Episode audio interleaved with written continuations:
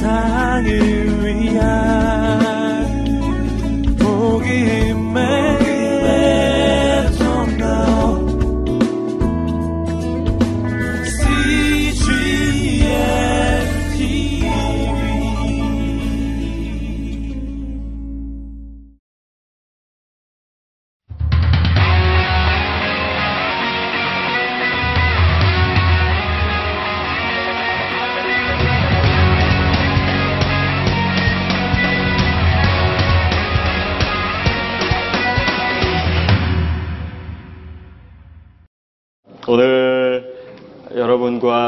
함께 나눌 것은 굉장히 사실은 진지하고 또 어려운 아, 주제입니다. 아, 악과 고통에 대한 문제인데요. 음, 아마 여기 계신 분들이 다 그, 뭐 다른 배경 또 각자의 삶을 살아오셨지만 아, 한 가지 공통된 것이 있다면 다 고통이 있다라는 것입니다. 어, 다 이렇게 다 멋있으시고 고생 안 하신 분들 같으세요. 어, 저도 누가 보면 그래요. 고생 안 하면서 잘한 것 같다고. 근데 어, 저도 물론 제 삶에 계속되는 어려움이 있고 또 이해하지 못할 일들이 참 많이 있습니다. 그래서 오늘 이 문제를 우리가 같이 생각해 본다고 해서 우리가 이해하지 못하는 고통과 악의 문제가 다 해결되는 것은 물론 아닙니다. 근데 아, 이제 신학적으로 또 기독교 철학적으로 어, 이 문제에 대해서 어떤 논의들이 있는지 함께, 함께 나눠보고 또 우리가 생각할 수 있는 것을 한번 생각해보고 또 생각할 수 없는 것은 남겨두고 아, 이런 시간을 가졌으면 좋겠습니다. 아, 먼저는 왜 제목이 악과 고통인가? 악과 고통이 무슨 상관인가? 아, 그렇게 먼저 질문하실 분 있는데요. 대부분의 우리 삶의 고통은 아, 악으로 기인한 것이기 때문입니다. 그래서 물론 이 선과 악을 구별하는 것 자체는 어, 쉽지 않습니다. 아, 인류의 최초의 범죄가 뭐였죠? 선악과를 따먹는 것이었습니다. 그것이 뭐냐면 선과 악을 구별하는 것조차 인간에게 허락되지 않았다라는 것입니다. 그래서 어, 우리 인간이 이런 무엇을 악으로 어, 규정할 것인가 그것조차 우리는 할 수 없는 존재들이기 때문에 이 고난과 악과 뭐 이런 고통의 문제는 어, 사실은 우리의 그런 이해할 수 있는 영역을 벗어나 있다라고 얘기할 수 있습니다. 자, 우리 핸드아웃에 그 보시듯이 먼저 이 악의 종류부터 간단하게 살펴봤으면 좋겠습니다. 악이라는 것은 제일 먼저 우리가 생각할 수 있는 것은 인간의 악입니다. 뭐 거짓말하고 뭐 때리고 도둑질하고 뭐 간음하고 심지어는 살인하고 이런 것들 물론 인간의 악이죠. 이 도덕적인 죄들입니다. 그리고 또 그것과 구별할 수 있는 것은 어, 자연적인 악도 있다라는 거예요. 어떤 학자는 어, 인간의 악은 인간이 자유의지를 잘못 선택해서 생긴 것이고 자연적인 악은 천사가 자유의지를 잘못 선택해서 생긴 것이다. 뭐 이렇게 얘기까지도 하는데 그것은 우리가 알 수 없는 일입니다. 어, 그런데 자연적인 악에는 어떤 것이 있죠? 뭐 예를 들면 원래 반응 안 해주시는 건가요? 예, 뭐 지진, 뭐 홍수, 뭐 쓰나미 이런 거 있을 수 있고요.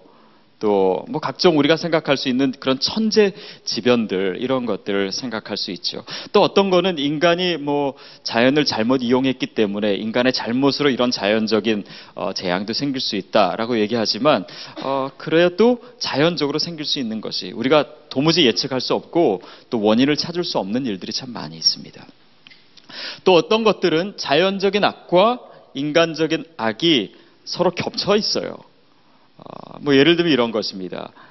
어, 동아시아의 기근이 어, 동아시아, 뭐 동아프리카 기근이 뭐 많이 있지요. 그런데 그러는 가운데 그뭐 구호 물자가 서방으로부터 많이 오잖아요. 근데 정부가 이 사람들의 그 먹어야 되고 또 받아야 될 것을 중간에 취해서 정치적으로 악용해서 쓴다든지 이것은 자연적인 악과 또 인간적인 악이 함께 어, 겹쳐져서 일어나는 것입니다. 어쨌든 우리가 크게 범주를 보면은 이렇게 세 가지 정도로 나눌 수 있을 것 같아요. 자, 근데 이런 우리가 이해하지 못하는 세상의 악의 문제, 고통의 문제, 이런 것들이 어, 굉장히 많기 때문에 사람들은 이것을 해석하려고 합니다. 해석하려고 하는데 그냥 사물과 사건들을 있는 그대로 해석하는 것이 아니라 어느 안경을 쓰고 해석을 해요. 그래서 그 안경에 따라서 아, 이게 나의 삶이나 아니면 고난의 문제를 다르게 해석합니다. 제일 먼저 우리가 생각할 수 있는 것은 우리와 같이 어, 하나님을 믿는 사람은 이렇게 이해하지 못할 상황에도 아, 뭔가 하나님의 뜻이 있을 거야. 라고 어, 믿지요.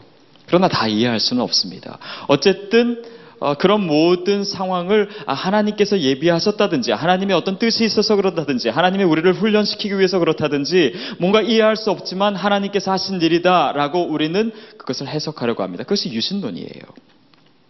그래서 세계관은요, 뭐 다른 세계관도 굉장히 많지만 이 악의 문제를 두고 세계관이 많이 나눠집니다.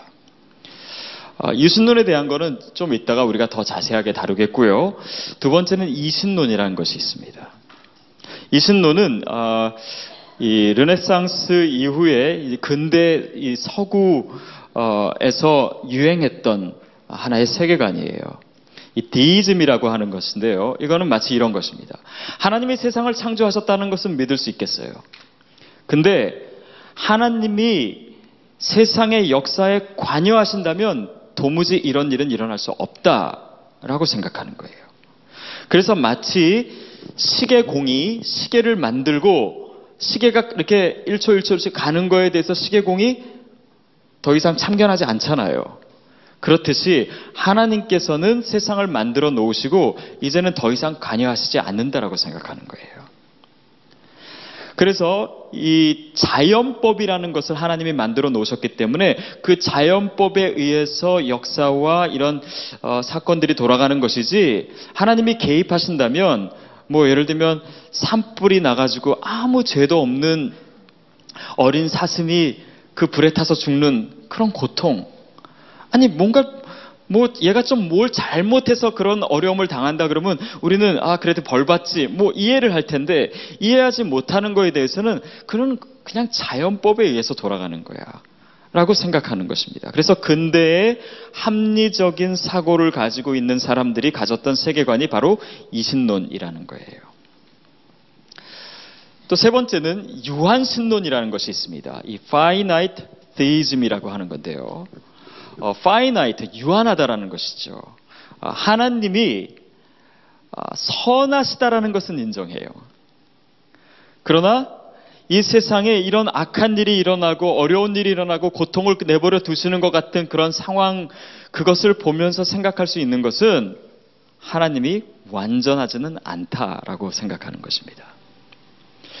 그래서 이 유한신론에서 얘기하는 것은 우리가 흔히 그 과정 신학이라고 이 process theology라고 얘기하는 것인데요. 어, 신이라는 이런 존재가 있고요. 그 안에 이 세계 세계가 있습니다. 그래서 이 하나님과 또 세계가 서로 상호작용을 해요.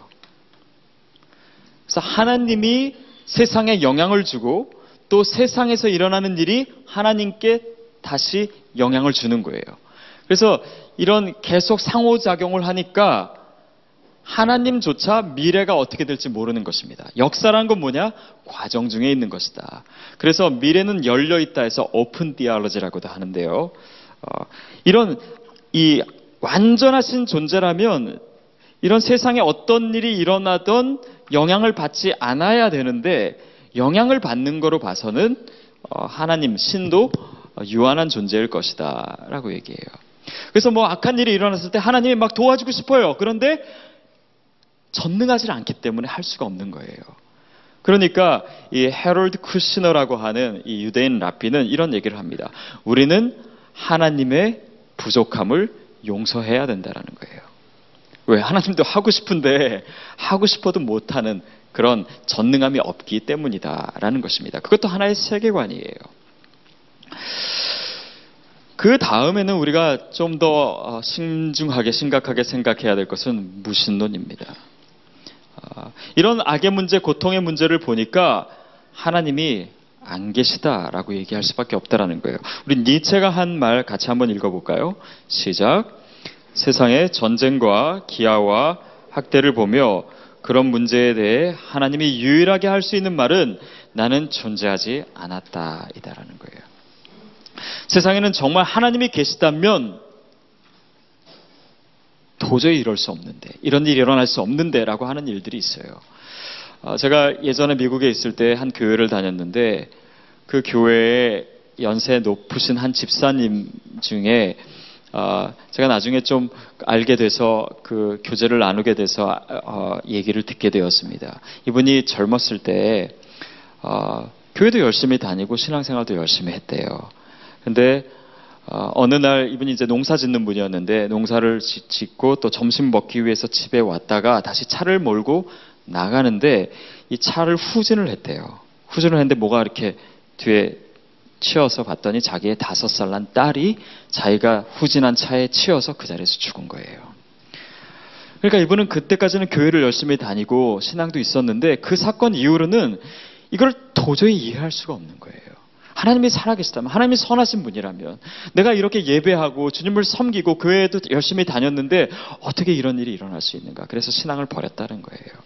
물론 나중에 많은 시간이 지나고 돌아오긴 했지만 이런 일을 우리가 대할 때 하나님이 계시다라고 하는 것을 우리의 생각으로 또 우리의 논리로 이끌어내기가 쉽지 않은 것입니다. 그래서 하나님 안 계시다라는 거예요. 하나님 나는 존재하지 않았다라고 얘기 할 것밖에 없지 않느냐. 니체가 이렇게 따지듯이 항변하듯이 얘기하는 것입니다. 자, 그래서 데이빗 휴미라고 하는 철학자는 또 이렇게 얘기합니다. 우리 같이 한번 읽겠습니다. 시작. 그가 악을 막으려고 하지만 능력이 없다면 그는 무능력한 것이다. 그가 능력은 있지만 그럴 의지가 없다면 그는 악하다. 그가 능력도 있고 의지도 있다면 그럼 악은 어디서 오는 것인가? 자, 이 데이빗 휴메의 이론은 이거예요. 하나님은 전능하다라는 거예요. 전능하다. omnipotent. 그 다음에 하나님은 전적으로 선하신 분이다라는 거예요. Holy good.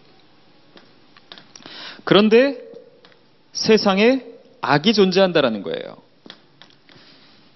자, 데이비드 흄은 이 3단 논리를 가지고 하나님이 없다라는 것을 얘기합니다. 왜냐하면 하나님이 전능하시고 선하다면 세상에 악이 없어야 되고 그런데 이 세 가지가 함께 다 있을 수는 없다라는 거예요. 하나님이 전능하다면 그리고 세상에 악이 있다면 하나님은 선하지 않은 것이다.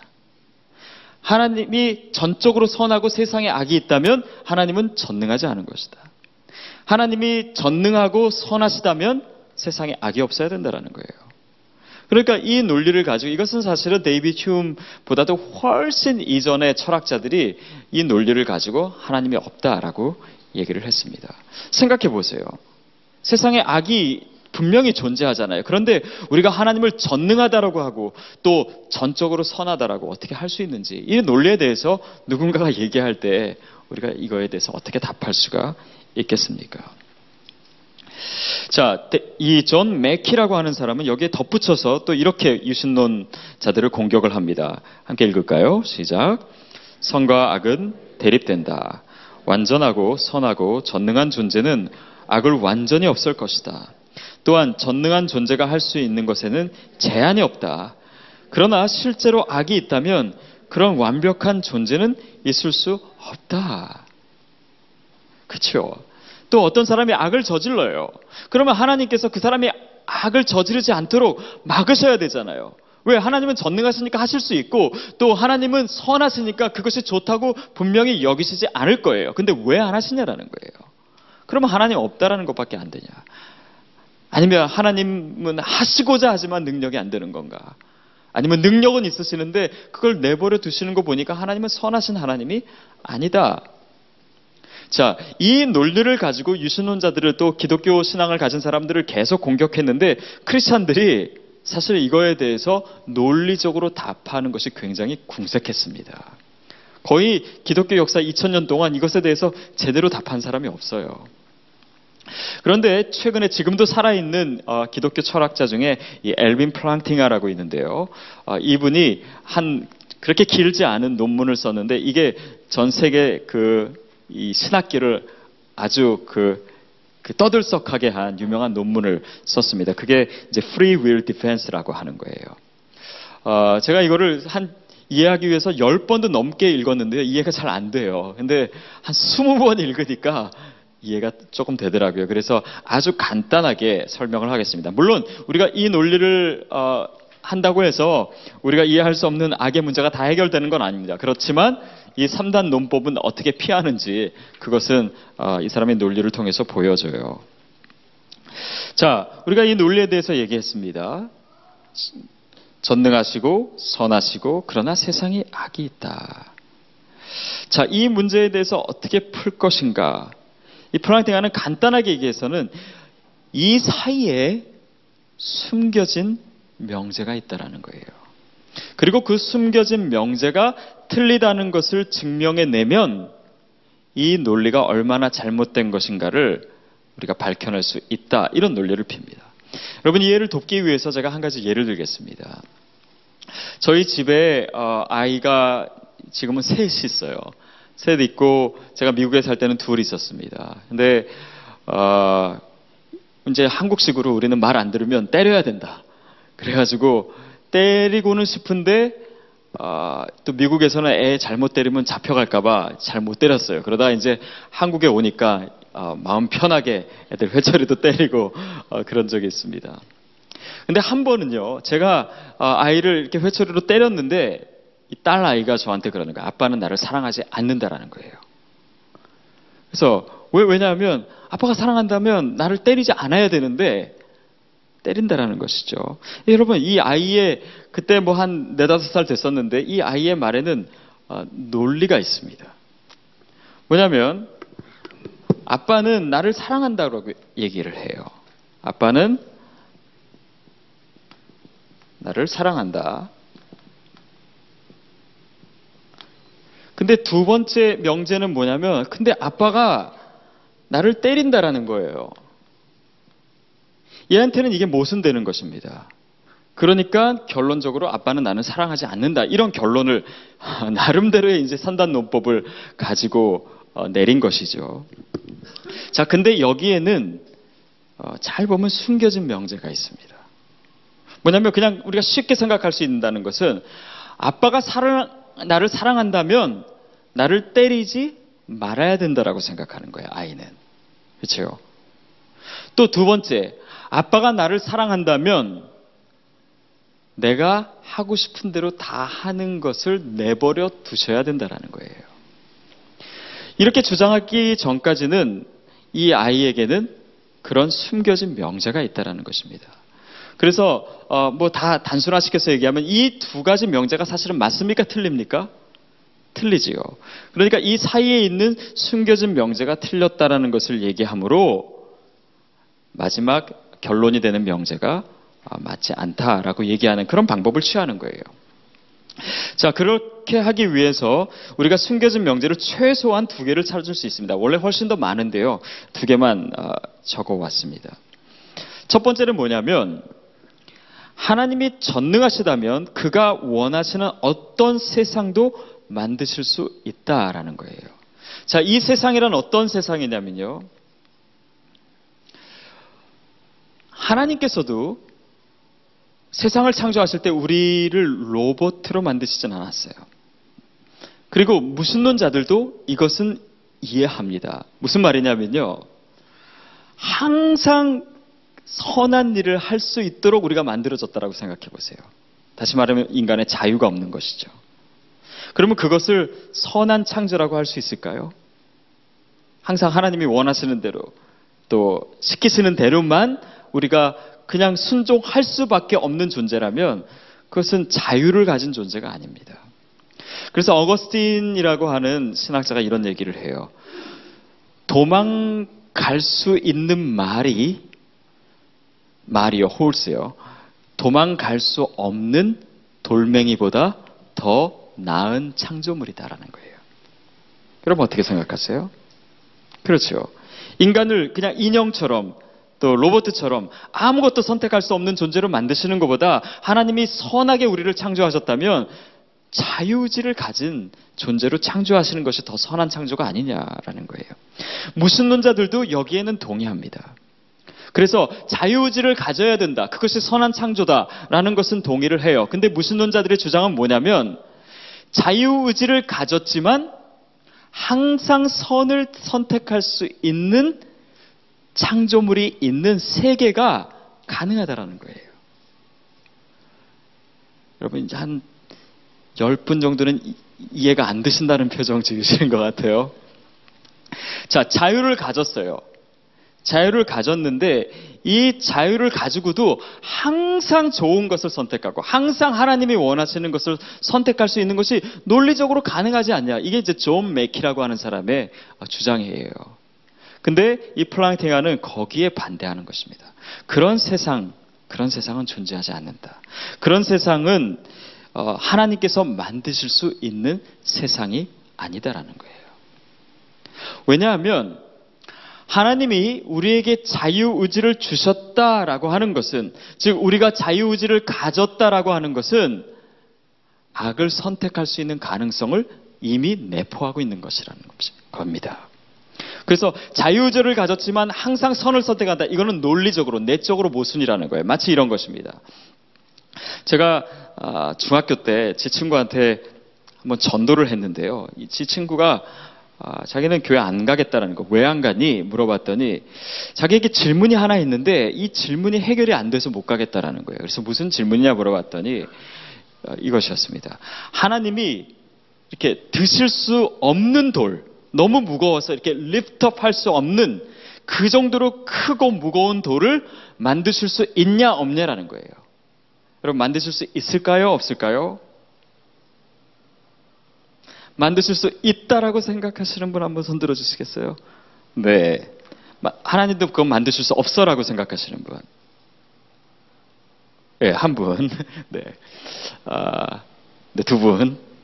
보십시오. 하나님이 만드실 수 있다라고 하면은 그 돌은 하나님이 못 드시는 게 되죠. 그러니까 하나님은 전능한 게 아니에요. 왜? 세상에 못 드는 것이 있는 그 정도 힘이 약한 하나님인데 어떻게 전능하다라고 할 수 있냐라는 거예요. 아니면 만드실 수 없다라고 하면 어떻게 됩니까? 오바 하나님이 하실 수 없는 것도 있네라고 되는 것입니다. 아, 이것은 하나님이 전능하지 않다라고 하는 것이 아니라 사실은 내적인 모순이에요. 여러분 화가가 아무리 그림을 잘 그려도 어, 동그란 네모를 그릴 수 있을까요? 동그란 네모? 아, 그것은 논리적으로 불가능한 것입니다. 또 결혼한 총각 뭐 그런 분들 가끔 보기는 하죠. 근데 아, 예. 결혼한 총각 이것은 이미 내적으로 모순되어 있는 것입니다. 마찬가지로 플란테아 얘기하는 것은 하나님이 자유의지를 주신 이상 우리가 항상 선을 선택할 수 있다는 것은 내적으로 모순이다라는 거예요. 그래서 하나님은 그가 원하시는 선만 있고 악이 없는 세상을 창조하실 수 있다. 더욱이 자유의지를 가지고 그것이 내적으로 모순된다라는 것입니다. 좀 논리적으로 복잡하긴 하지만은 어, 사실은 이게 논리적으로 어, 그 합리성을 가지고 주장할 수 있는 것입니다.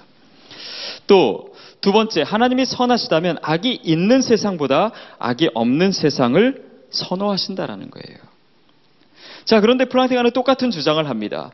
사람의 자유의지에서 악이 나오는데 만약에 이 악을 없애시려면 자유의지라는 것을 잘라버리시지 않고는 이 악에 대한 가능성을 다 없앨 수 없지 않은가. 그래서 논리적으로 봤을 때 하나님이 우리에게 자유의지를 주신 한 인간은 악을 저지를 수밖에 없다라는 거예요. 하나님은 이미 우리를 그렇게 만드셨기 때문에 우리가 악을 저지르지 않도록 기다리실 수는 있어요. 근데 만약에 하나님이 물론 뭐 개입하실 수도 있지요. 근데 하나님이 개입하신다고 한번 상상해 보세요. 한 번은 개입하실 수 있어요. 그러면 그 다음은 또 개입하셔야죠. 아니, 누구는 도와주고 누구는 안 도와줄 수 없잖아요. 그러면 이 세상에는 인간이 선택할 수 있는 것이 아무것도 없는 것입니다. 더 이상 자유가 존재하지 않는 거예요.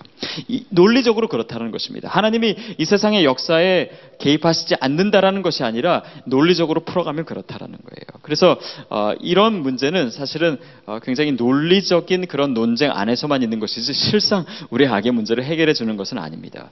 근데 한 가지 질문이 있어요. 어떤 질문이냐면 자 보세요. 하나님도 인간에게 자유의지를 주신 한 이 악의 문제를 어쩔 수 없다라고 지금 얘기하시는 것 같아요. 그렇죠? 안 그러면 자유의지를 뺏어버려야 되니까요. 그러니까 인간이 저지르는 악과 이런 고통을 야기시키는 그런 잘못된 행동에 대해서 하나님도 하실 수 없어요. 그럼 누가 해요? 누가 해요? 인간도 할 수 없어요. 인간이 할 수 있다면, 인간이 그런 항상 선을 선택할 수 있는 존재라면은, 어, 인간 뭐 하나님의 뭐 아무것도 필요 없잖아요. 인간이 그냥 다 컨트롤 스스로 컨트롤 할 수 있으니까. 자, 그래서 논리적으로 봤을 때 하나님도 할 수 없고 인간도 할 수 없다. 그러면 이 고통과 악의 문제에 대한 해답은 아예 없는 거예요. 하나님이 이 세상에 개입하실 수 있는 여지도 없는 거예요. 근데 그것에 대해서 이 일리노이어 스톰프라고 하는 한 여자 그 어, 기독교 철학자가 한 가지 답을 내립니다. 한 가지 방법이 있다라는 거예요.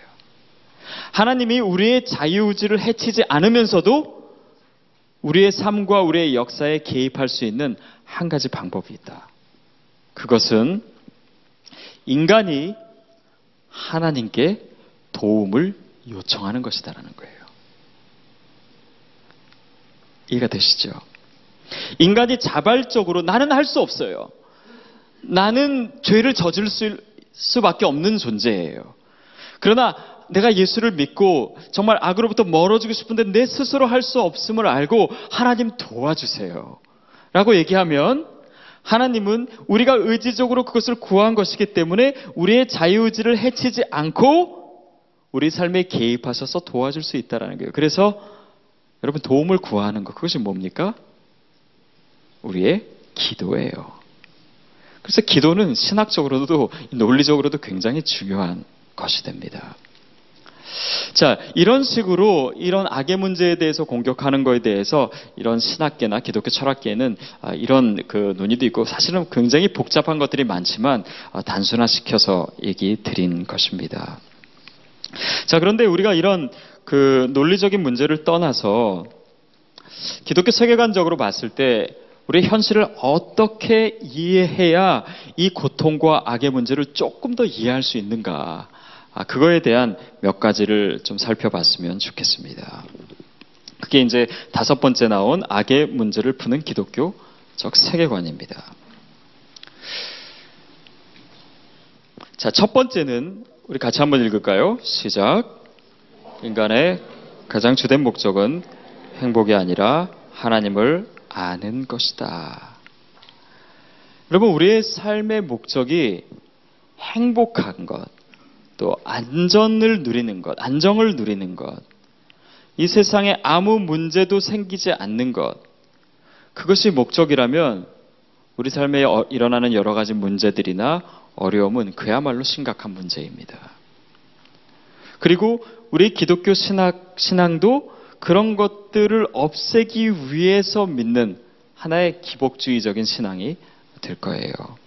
그러나 하나님께서 우리를 만드시고 우리 삶의 목표로 두신 것은 내가 행복하고 문제 없이 살고 다 편안하게 그냥 풍요롭게 사는 것 그것이 목적이 아니라 하나님을 아는 것이다 라고 얘기하면 문제가 달라지는 것입니다. 예를 들면 성경에서 마리아가 임신했을 때 예수님을 잉태했을 때 천사가 나타나서 마리아에게 뭐라고 얘기합니까? 너는 복되다라고 얘기해요. 복된 여인이다라고 얘기합니다. 근데 마리아의 삶을 보세요. 사실은 뭐가 복됩니까? 아, 먼저 처녀가 임신했다는 것 자체가 그 당시에는 당연히 이혼 당해야 되고 사회적인 지탄을 받아야 되는 그런 상황이에요. 그리고 아들을 낳았더니 또 아들을 뭐 헤롯이 죽이겠다고 해서 애굽으로 도망가야 되고 그런 어, 그런 위기 절명의 그런 삶을 살기도 하고 또 아들 좀 키워놨더니 뭐 성전에 가서 뭐 내가 아버지 집에 있다고 하고 뭐 육신의 부모님은 잘 인정하지도 않고 또 서른 살 되니까 또 집 나가고 이 아들이 별로 행복한 삶이 아니에요. 그리고 가장 비극적인 건 뭡니까? 아들이 자기가 눈에서 보는 앞에서 십자가에 달려 죽었다는 거죠. 성경은 이 여인을 왜 복되다라고 얘기할까요? 인간적으로 보면 행복이 우리 삶의 목적이라면 결코 행복한 삶이 아닙니다. 부자로 살지도 않았어요. 그러나 마리아는 누구보다도 예수님을 잘 아는 자기가 낳았고 키웠고 그 모든 삶의 과정과 여정을 지켜봤고 그래서 주님을 잘 아는 여인이었다. 라고 하는 의미에서 이 마리아를 복되다 라고 얘기합니다. 저와 여러분에게 그런 복이 있게 되기를 바랍니다. 그렇다면 우리의 인생의 문제는 달라지는 거예요. 우리가 역사를 해석하는 것, 문제를 해석하는 것도 참 다릅니다.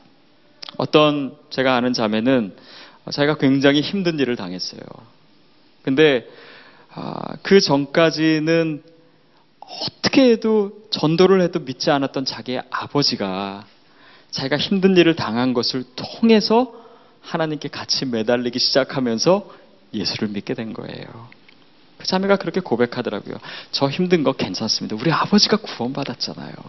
우리 아버지가 하나님 알게 됐잖아요. 굉장히 귀한 믿음의 고백이지요. 가치관의 차이입니다. 하나님을 아는 것이 정말 목적이라면 고통의 문제는 또 다른 시각으로 볼 수 있는 것입니다. 음, 이 여기 적었는데요. 그 존스턴이라고 한 사람이 쓴 이 Operation World라는 책에 이런 그 글귀가 있습니다. 그리고 여러 가지 사례를 얘기하는데 여기 한번 같이 읽어보겠습니다. 시작. 고난과 어려움이 많은 나라일수록 기독교가 빨리 크게 자라고 어려움이 없는 나라일수록 성장 곡선이 완만하다. 자, 제일 먼저 떠올릴 수 있는 나라가 어느 나라입니까? 우리나라예요. 일제시대. 기독교가 부흥하고 1907년에 대부흥운동 언제 일어났죠? 일제 그 강점기에 일어났죠. 아, 또 다른 나라 예들을 많이 설명하는데요. 예를 들면 중국 문화혁명으로 2천만 명이 죽었잖아요. 그리고 그 중에 종교를 가진 특별히 기독교인들이 많이 학살됐습니다. 그리고 이 마오쩌둥이요 그런 그 이 종교를 탄압하고 하면서 문화 혁명을 일으키면서 뭘 하냐면 이 중국 전역을 언어를 통일하죠. 만다린으로 통일을 하죠. 근데 그것을 보고 어느 한 중국 선교사님이 그러더라고요. 이 마오쩌둥이 어떻게 보면 인류 역사상 또 중국의 역사에서 가장 위대한 전도자라는 거예요. 그 사람은 예수 믿는 사람 아니었죠, 물론. 근데 이런 이유를 들더라고요. 첫 번째는 그렇게 모든 종교를 말살하고 그 탄압을 하니까 중국 사람들의 마음이 굉장히 공허해졌다라는 거예요. 중국 사람들은 지금 신앙 자체가 거의 없습니다. 뭐 유교 이것도 종교가 되지 못하죠. 그러니까 홍콩 사람이랑 중국 본토 사람들이랑 비교해 볼 때 홍콩 사람들은 아무리 전도해도 그 전도되는 확률이 너무너무 낮은데 반면에 중국 사람들은 건들기만 해도 예수 믿는다라는 거예요. 그러니까 지금 뭐 정확한 통계는 없지만 1억 명 이상이 어, 지하교회에서 크리스찬으로 활동하고 있다라는 것입니다. 그리고 언어를 통일시켜 놓으니까 옛날에는 그냥 성 하나 각 성에 들어가면 또 거기에 언어가 막 두세 개씩 되니까 선교사님들이 여기서 성경 번역하면 또 다른 데서 가려면 또 몇십 년 동안 성경 번역해야 되고 근데 마오쩌둥이 이 언어 통일에 도는 통일해 버리는 바람에 선교사님들이 너무 편해졌다라는 거예요. 이제는 성경 더 이상 번역하지 않아도 성경책 들고 가서 전도할 수 있는 그런 상황이 됐다라는 거예요. 힘든 일이었고 많은 사람이 죽었고 그것으로 인해서 왜 하나님께서 이런 크리스찬들이 탄압을 받도록 놔두실까? 그러나 결국 그것을 통해서 전도의 문이 열리게 되는 것입니다. 그렇다면 우리가 다시 다른 시각으로 볼 수 있지 않을까? 또 예를 들면 그 이디오피아 같은 나라는 거기도 기독교 탄압이 굉장히 심했어요. 그리고 우리가 잘 알듯이 기근이 심했던 나라입니다. 또 순교자들도 굉장히 많이 나왔어요. 근데 특별히 기근이 있었던 1960년대, 70년대를 지나면서 1960년대 기독교 인구가 0.8%였어요. 그러나 지금은 50%가 넘습니다. 이 역사를 우리가 이 관점으로 볼 때만 조금 이해할 수 있는 아, 그런 관점이지요. 또 엘살바도르라고 하는 나라도 12년간의 시민 전쟁이 있었어요. 수많은 사람들이 죽고 또 그 나라의 주산업이었던 커피 산업이 완전히 망하게 되고 80%가 완전히 극심한 가난에 처해지는 그런 상황 가운데 1960년대 2.3%였던 크리스찬이 지금은 20%를 훨씬 웃도는 크리스찬들이 아, 믿게 된 것이죠. 여러 가지 그런 상황들을 보면 어느 나라가 특정한 어려움을 당할 때 기독교가 부흥하다라는 거예요. 하나님의 목적이 하나님을 아는 것이라면 우리가 그것을 단지 악이라고 얘기하기 전에 거기에 뭔가 의미가 있지 않을까. 아, 물론 다 해석되거나 우리가 해결할 수 있는 건 아니지만 부분적으로 그렇게 볼 수 있는 사건이 분명히 있다라는 것이죠. 두 번째는 인간의 역사는 하나님과 그의 목적에 대해 저항의 상황 가운데 있다라는 거예요.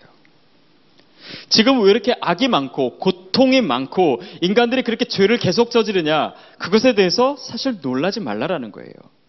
요한계시록 20장에 보면은 하늘에서 용이 이 사단이죠.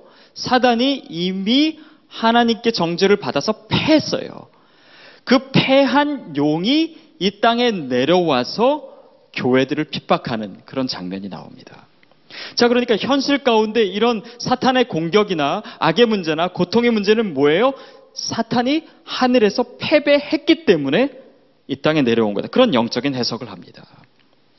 다시 말하면 우리 삶에 일어나는 그런 어, 악과 고통의 문제에 대해서 놀라지 말라라는 거예요. 애들이 어렸을 때 말 안 듣는 거 그거 당연하다라는 거예요.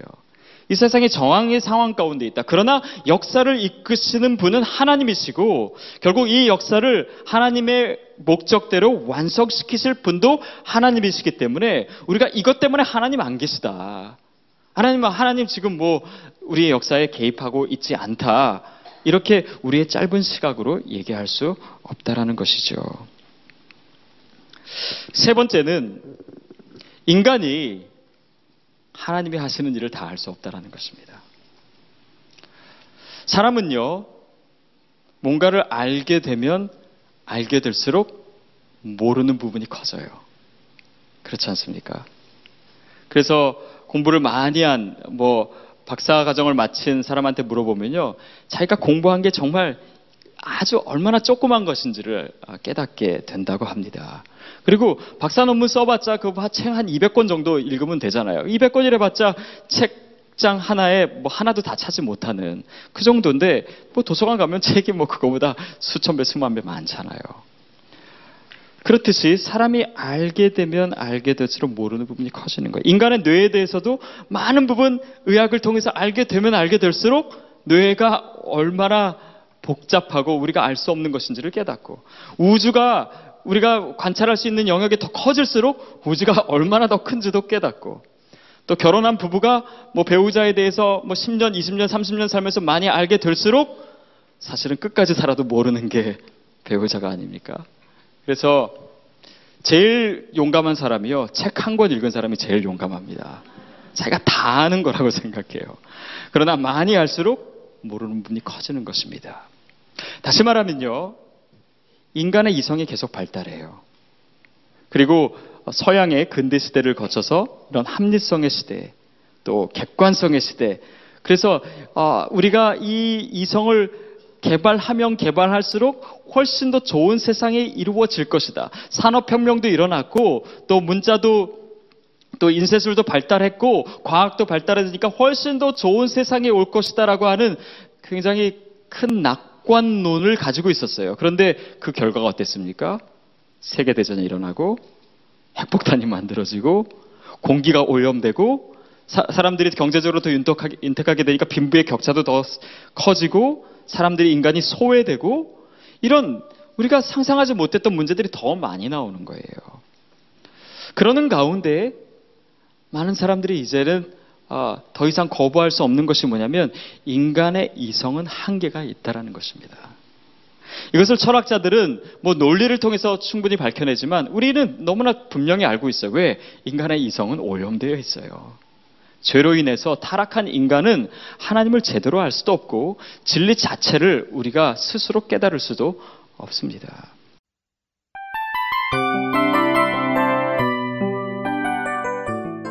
이 프로그램은 청취자 여러분의 소중한 후원으로 제작됩니다.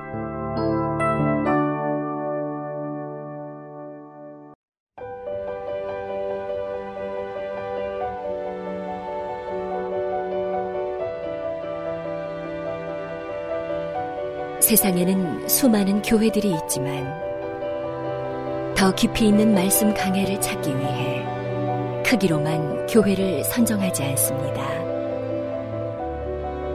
보다 좋은 영적 콘텐츠를 더 많이 나누기 위해 방송비를 받지 않습니다.